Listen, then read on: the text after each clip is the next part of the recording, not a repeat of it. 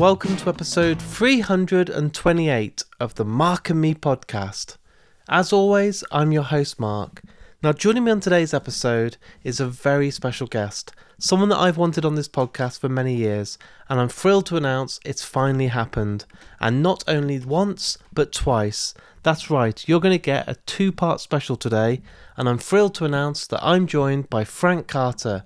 Yes, from Gallows, from Frank Carter and the Rattlesnakes, and various other projects. But today we mainly focus on his brand new album with Frank Carter and the Rattlesnakes called Dark Rainbow. Currently, my album of the year. It's going to take a lot to beat it. I've seen some people out there criticizing it, saying that he's kind of changed and gone a bit more radio friendly. But I absolutely love this album, and I love the way he's changed, and I love the way that he's embraced it. And honestly, right now, as you're listening to this, please go and listen to the album. It's out there. Go and buy the vinyl, the CD, or go and see him play live because right now the Rattlesnakes are on tour and they're one of the best live bands out there. So I'm so excited to share these two episodes with you in just a couple of minutes' time. Now, you might be sitting there thinking it's a long time since you've had a two parter, and the reason for this is we recorded it over two days as always, stupid little gremlins sometimes get in the way, and your internet can cut out or have problems, and this happened. Frank was based in a hotel on day one, the reception wasn't great, the Wi Fi kept cutting out. We did the best that we could, but we realised we had something special. The chemistry was great, we had been talking like we'd been old friends, and there was no way I was just going to let that be. So, on today's episode, you hear kind of 20 25 minutes just before it cuts out and then you can listen to the next episode, which is another almost hour, which is the second day, and for me, might be the best interview that I think I've ever done on Mark and Me. A huge statement, but hey, have a listen, I think it backs it up. But in true typical Mark and Me fashion, just before I give you those two episodes, let's quickly touch base and talk about episode 327. It was only a few days ago it came out, and I was joined by Jack from another amazing band, Dead Poet Society. A huge thanks to the band and Jack for sharing it, for all the people that jumped on board and listened. I really do appreciate it, and it was great to see it doing some incredible numbers. But today, I really mean this. It's something very special, and I really, really just want to get to it. So here's part one of me and the amazing Frank Carter.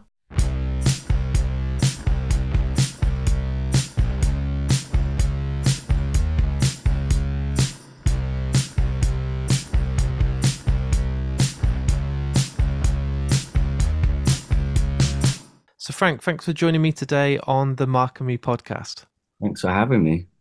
Uh, what I do with all guests that come on, it doesn't matter if you're an actor, a director, a musician, but I always like to take it right back to the very beginning. Um, I always, I'm really interested in, especially people that are songwriters. What was that first album you remember buying, maybe with your pocket money, or was mm. given to you as a friend or a family that made you absolutely love music? Yeah, there there were a couple um, that are really really memorable.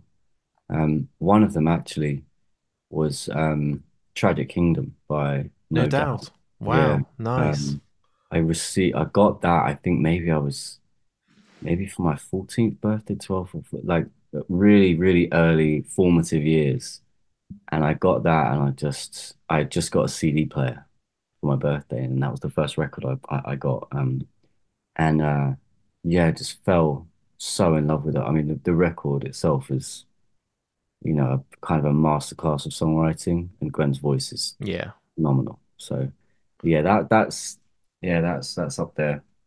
That's a really fun memory, actually. Like, cheers for that. I'm gonna go listen. That's a that. good one, and uh, I saw they just got announced for Coachella, so I was like, "Fuck!" Like, I really hope they now yeah. do like a whole festival circuit or UK tour or something because I think I saw them at Wolverhampton about 20 years ago, mm and um, obviously she's been very successful in her solo career since. But they were so tight, and the production, everything of that yeah. record, and everything still sounds absolutely crisp. They're an incredible band. I, I, I, if any of them are listening, please take us on tour. yeah, that'd be a dream. Can I take ten percent if they do this next week now and announce you on their world support for the Connect. UK? Yeah, yeah. That's great. That would yeah. be unreal. And was there another album you said? I mean, at that age, you always buy those albums, don't you? Like thirteen pounds of your pocket money or you've saved up yeah. and you, you treasure them. You make sure that you get that value out of it. The, the the first one that I remember bunking off school to go and buy. Um, I, you know, and there had been many before this, but this one was I was excited to get it. Was um White Pony by the Deftones.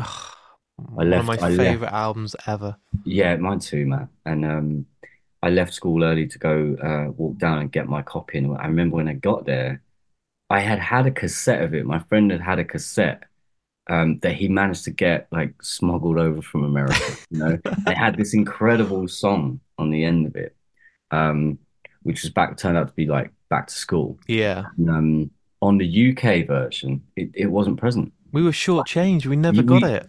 It was criminal. One was an opaque red CD, and one was a black opaque CD. So two jewel cases, and the the instead of a track listing, they just had the numbers, the track times. And I was, I, I said to the guy, I was like, "Which one do I get?" And he said, "I, I honestly don't know what the difference is." So I bought both.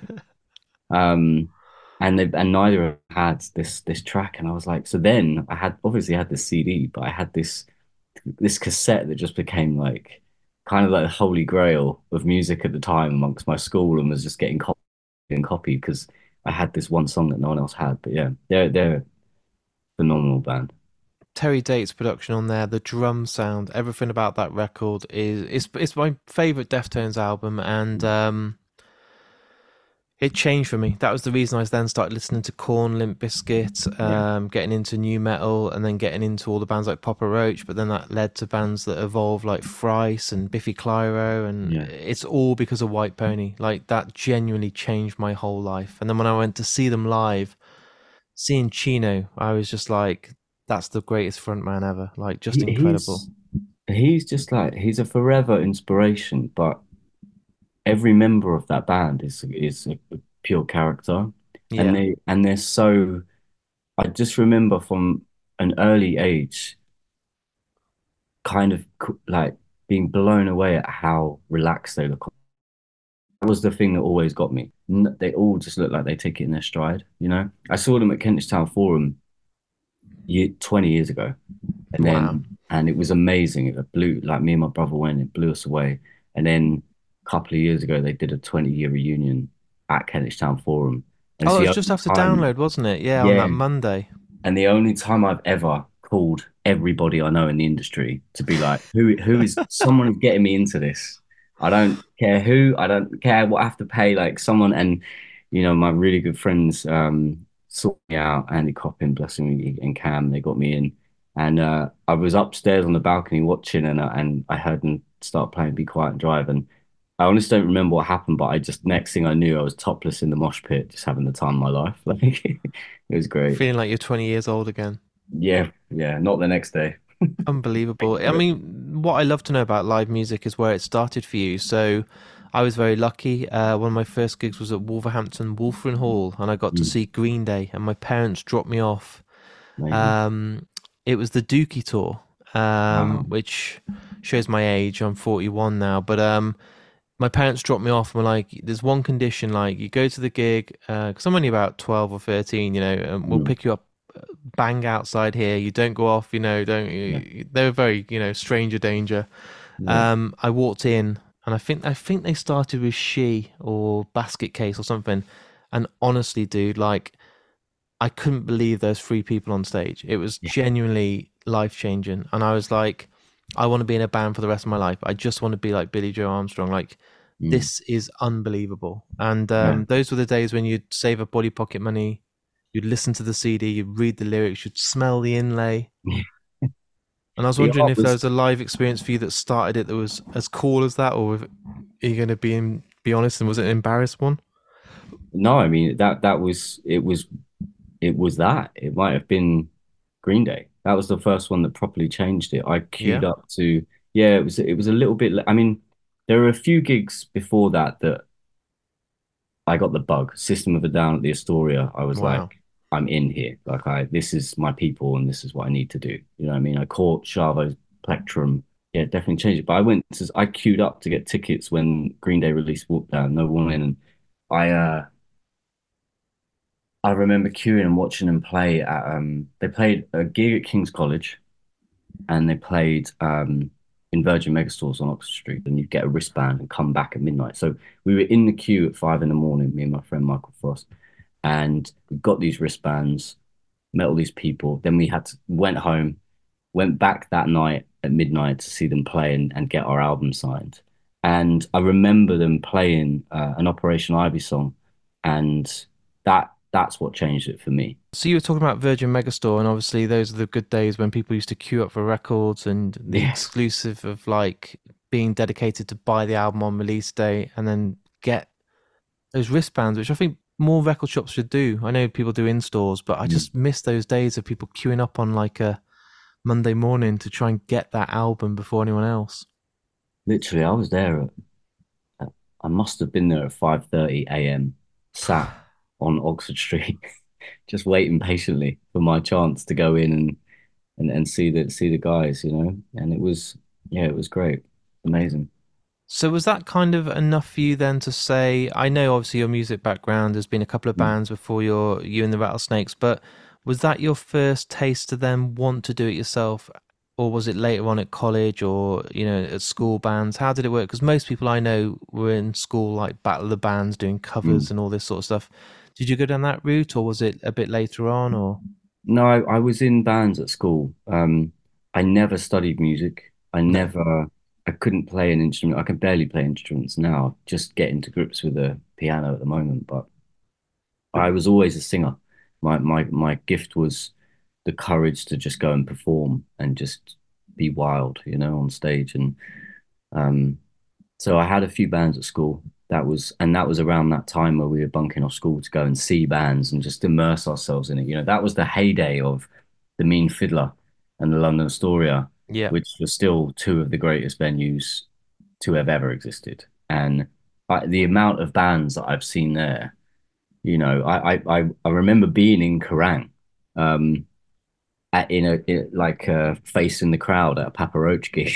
how cool is that? Like, yeah, it's wild, isn't it? Um, I remember seeing, I remember going to see Linkin Park's first ever show in the UK. I was Oh, a member of their street team, and I went to see them, and they played in, in, in King's College upstairs. And then fast forward, like, you know, 15 years later or 10 years later, and I'm I'm playing there with Gallows, and remember walking in and just thinking how surreal it was that to to have been there as a- fan and to meet the band and see that, and then to be playing there and like jumping off the speakers and having the Isn't it weird when you say the words? It's so fucking weird. I went to see Empire State Bastard a few weeks ago, and uh, I was talking to Simon Neil, and I first started listening to Biffy Clyro probably 20, 25 years ago now. Shows Mm. my age again, but they had the street team, and you were really lucky to be Yeah. part of this like group that would just go out and give flyers and put posters up and before the show give out these things and that's again it just seems like I know obviously Facebook and Twitter and Instagram's the way to get the word out there now but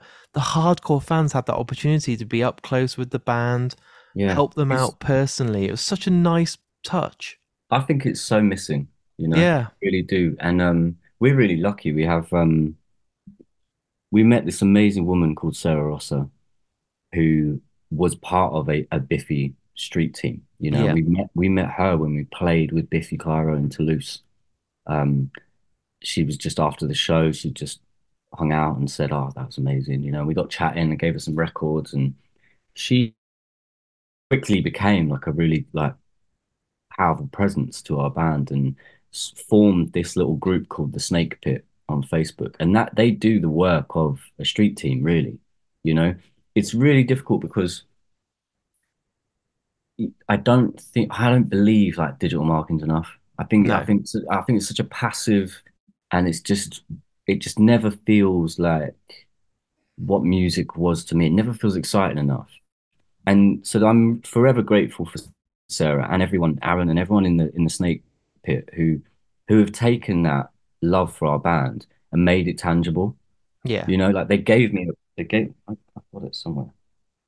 It's in my pocket somewhere, but yeah, literally. I met yesterday and she gave me a pin badge that literally just is engraved with the Snake Pit in our How dark cool rainbow font. And yeah, I just I I, I think it's a lost art. I miss I miss people at like uni shows doing a little fanzine and just you Yeah. know it just being a printed out thing that people don't just click and read and delete. It's Mm. it really felt like a homegrown, organic from the heart. You know, a street team is because people want to give up their time to help promote something they love. And Absolutely. that beats any fucking Instagram story or Facebook, you know, little video. Yeah, it's it's got nothing at that point. It has so little to do with capitalism. It's Yeah. got so little to do with how much you can afford and paid promotion. Um, and it's it it happens because people love your band and because your music has mattered to them and changed their life. And that's why they do it. They they know that like those problems aren't exclusive to them.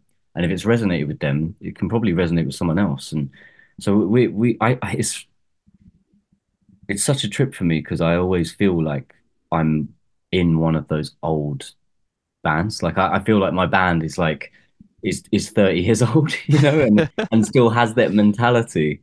Um, so it's it's always uh, you know I was on the 311 street team. Do you remember that that funk metal band? I was on their street team, and I remember going on on message boards like GeoCities and posting a tag to the album saying this is coming, and I and I got sent a, a signed copy of their album From Chaos. I couldn't believe it. I was like, this is insane. Like this this works. Like, and that was that was how it was. That was back in the day when they were really really you were in touch with the band and it was the access, you know, Yeah. having access. It didn't feel like a barrier between you and the fact that you could, you know, you're not paying meet and greets, you're not paying extra on a ticket to go and then meet the band. They were happy just to let you into the sound check or just, you know, Simon Neil, I, I told him how much it meant to me. You know, that team they do is a lot of work and they worked very hard behind the scenes, but look where they are now because of it. yeah, exactly. No, they're unreal. an amazing band, an amazing group of people. And um, obviously, you started then doing stuff at school and college and all this. And you, you like you said, you weren't uh, a guitarist or a musician. You you knew you were going to be a singer. I've always wanted to be a singer, but I know I can't sing. So I was a guitarist in a band and a bassist. We had some success. We got to be on Radio One and play Enemy Tour and stuff like that. But we never, I never got the confidence to be a singer. And I always think to myself, how do you fucking do it? How do you do it on the days when Yeah. you really don't feel like it? I mean, I've seen you at Download, I've seen you at your own shows, I've seen you at festivals, and you always turn it on. You always push that button of, I'm going to fucking make sure every single person in this room moves. I'm going to make sure everybody has a good time. Mm. But surely, as a human being, before you go on stage, you can't always feel like, I can do this tonight. I'm going to have to put a mask on because I'm not feeling it. Yeah, it's it's um that's a difficult question because it is hard. It, it- it's not always it isn't always easy to go and switch on like that. However, I try and remind myself of just how privileged the position I'm in, that that is my job and that's my Yeah. responsibility because I'm certain that there are surgeons out there that feel the same way, that have got like stuff going on in their life and they have someone's actual life in their hands, you know. My my job is to alleviate pressure from people. Um, you know, I'm I'm a I'm a musician, but I'm an entertainer. You know, when Yeah. people go to see live music, they want an escape, and I can provide that in a in a in a in a safe way. Um, so it's always about for me, it's about just a recalibration of trying to trying to look at the bigger picture of it and and just understand that um I'm so lucky to do what I do. I'm incredibly grateful to still be I'm grateful to be here talking to you now, five albums in on my third band. It's You amazing, isn't it? no you don't get those kind of chances these days. No no label is is in this game anymore for artist development. You know, I I, I don't I believe that I'm here purely out of stubbornness, you know, just Yeah. from from my from my my Taurus blood. I'm just um I just want to and I've got more to give. Um it's really it's really interesting. I was thinking this morning about I don't know why it popped in my head, but I was thinking about um the 27 Club you know, just how far on from that I am now. You know, I'm 30 and I'm going to be 40 in April. And I just think about how little actually there would have been in me of me in the world and what people's perception of me would have been had my life ended then, you know, like it's a strange thing to think about. I don't know why, but I think probably because this band means so much to me, and I've learned so much about myself and the world, and I've really been able to see how this is. You know, people tell me how this has changed their life. Our songs have helped them. Um, so just I just feel really lucky, man. I just feel really, really grateful to be here, still doing this. So, do you think it's always going to be in your blood? Do you think there's? I know obviously you're a huge um, tattooist, and your your heart is in that as well. And you're you know as a creator, as an artist, there's all the passion that goes into that. But do you think there'll ever be a day that you just think I can't do this anymore? Because I don't, I, I don't know you personally. Mm. Obviously, I met you today. I can see there's a spark. I've got chemistry with you. I feel like I've known you a long time from seeing you over the years. But I can safely say I can't imagine you saying I'm done. I'm just going to sit at home and draw. No, no. I, I, I love art, and I love painting. I love tattooing, but nothing moves me like music you know, my gift is words. Out of all of that, that that is truly like why I'm here. It's taken me a long time to realize that I had imposter syndrome most of my young adult and adult life. Um, yeah. You know, and that led me down a road where I think I, I, you know, particularly through the pandemic when we, I lost that immediate ability to connect with people and the immediate ability to vent you know, the release that was shows, I went naturally quite deeply inward, and um, and then in doing that, wasn't wasn't prepared, and just fell into all of the wrong coping mechanisms, and that that led me down a path where it ended with a an opportunity to get motivated to um, be kind to myself to to to to learn about like okay what is actually what is causing me pain here? And you know what have I been ignoring? Because like like you said you know that that ability to switch it on. In my early days the switch on was blood. Yeah. I would I knew I could turn a show from being an okay show to having the entire palm and like the entire crowd in the palm of my hand. And I knew all I needed to do was bleed like I knew it. It was punk rock, and I just so I yeah. would just split my head open on whatever sharp thing I could find immediately. Like sometimes I'd wait two or three songs. Sometimes I'd get on and do it before I'd even sung a note, you know, and it would it, every time. it just elevated it. Just and I look back now and I just think like over the decades of of actual that was actual self harm, and it was so lauded and so championed, and um, it's it it's hard to see that now, but um, that made me who I am, and, and it really, I have I have a real care for myself. What I know, Mark, is that I want to do this forever. Like yeah. I, I, I would like to be writing songs in a fucking home. do you know what I mean? When I'm like with some of my buddies and we're all losing it and we're still. I'll be there. I'll be doing right. episode two thousand eight hundred and sixty-five. Frank's back. You You're know. in the corner. We'll be down by the river. Yeah, we'll be, you know, like, and it's. I, I really believe that that is that's what I want. You know, I I. I think about Johnny Cash late in his life recording "Hurt" by Nine Inch Nails. Yeah, and the profound impact that had on the world. I just and I just think like, why wouldn't I want to be here as long as I can? Singing and writing. So I think actually what what you're about to see is me step away from most of my other artistic endeavors and focus on music in a way that I never have, which is wild to say given that it's been my main career for 20 years almost, you know. I followed all your career with Gallows, uh, with all your pro- projects you've done, but I'm not just saying this. Um, I've listened to Dark Rainbows for about a week now. I had an advance copy and been listening to it on repeat. Mm. And I, I swear to this, I, I've literally just had a text conversation with my good friend Darren. It's my album of the year, and it might only be the 1st of February, but I can't see what can come along to top this. The moment I stuck it on, instantly my heart was saying, fuck, this is like Queens of the Stone Age. This is like Death from Above 1979. This has got elements of Arctic Monkeys. Again, you've changed the fucking wheel. You have not played it safe and just been the same band you've evolved and my favorite bands are always the bands that evolve so in my heart Thrice will always be there as a band that I've just seen go from one band to another, but it's always Thrice, but no album plays it safe. Even bands like Paramore, I've got so much respect for that they just fucking, as musicians, as, as, as a group of people, they've evolved. And you've done it. And on this album, I'm, I truly mean this. It's your finest ever work. It's fucking flawless. And I've only had it a week. And I can't wait to be in the car and listen to it more. I can't wait to see it live. Mm. Hats off to you, dude. It's You're gonna, It's- you're, you've made me cry, mate. I, it's I, uh, beautiful.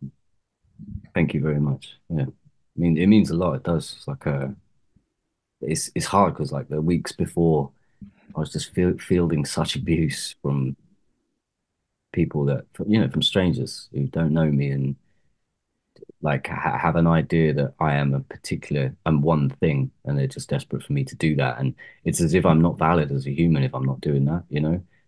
And uh, I try and sort of express to them that there's just so much more in life than hate um and while I'm good at that unfortunately um it's, it's just not it's unsustainable for one person to channel that their their whole life you know? Um so so it's really really nice to hear that and you're not the first person that's told me it's their album of the year. I'm I'm always uh, I I felt a bit skeptical, but I don't know. So, many people have said it now. I'm like, oh, maybe maybe it has maybe it has asked a chance to to bridge the gap, you know. And There's so much crap and hate and like kind of trolls out there. mm, And you only have to see it with a band like Sleep Token, who I think are fucking unbelievable. Yeah. Uh, what they're doing is just astonishing. And the rewards they're now having of selling out an arena in 10 minutes Mm. and going to America, and they deserve all the credit and praise.